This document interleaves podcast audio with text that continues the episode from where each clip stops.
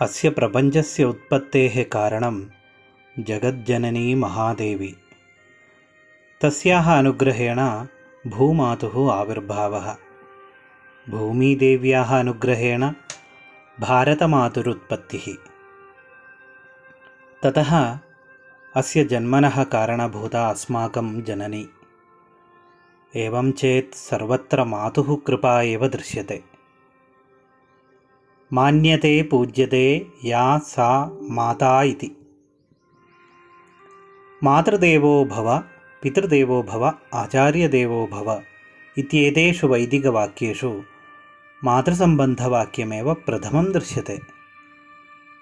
नास्ति मातृसमं देवं नास्ति पितृसमो गुरुः तयोः प्रत्युपकारोऽपि न कथञ्चन विद्यते अतः मातृऋणं प्रत्यर्पणं केनापि अशक्यं तर्हि किं कर्तुं शक्नुमः?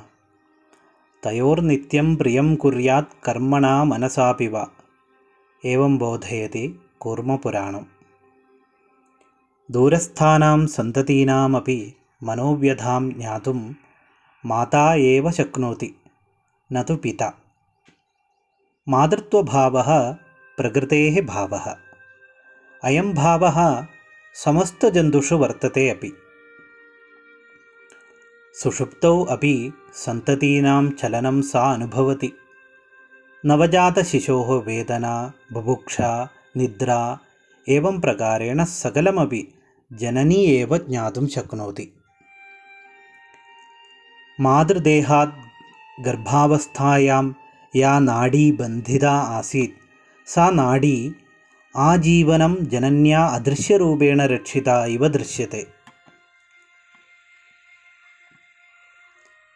आस्तां तावदीयं प्रसूतिसमये दुर्वारशूलव्यधा नैरुच्यं तनुशोषणं मलमयी शय्या च सांवत्सरी एकस्यापि न गर्भभारभरणक्लेशस्य यस्याक्षमो दातुं निष्कृतिमुन्नतोऽपि तनयः तस्यै जनन्यै नमः।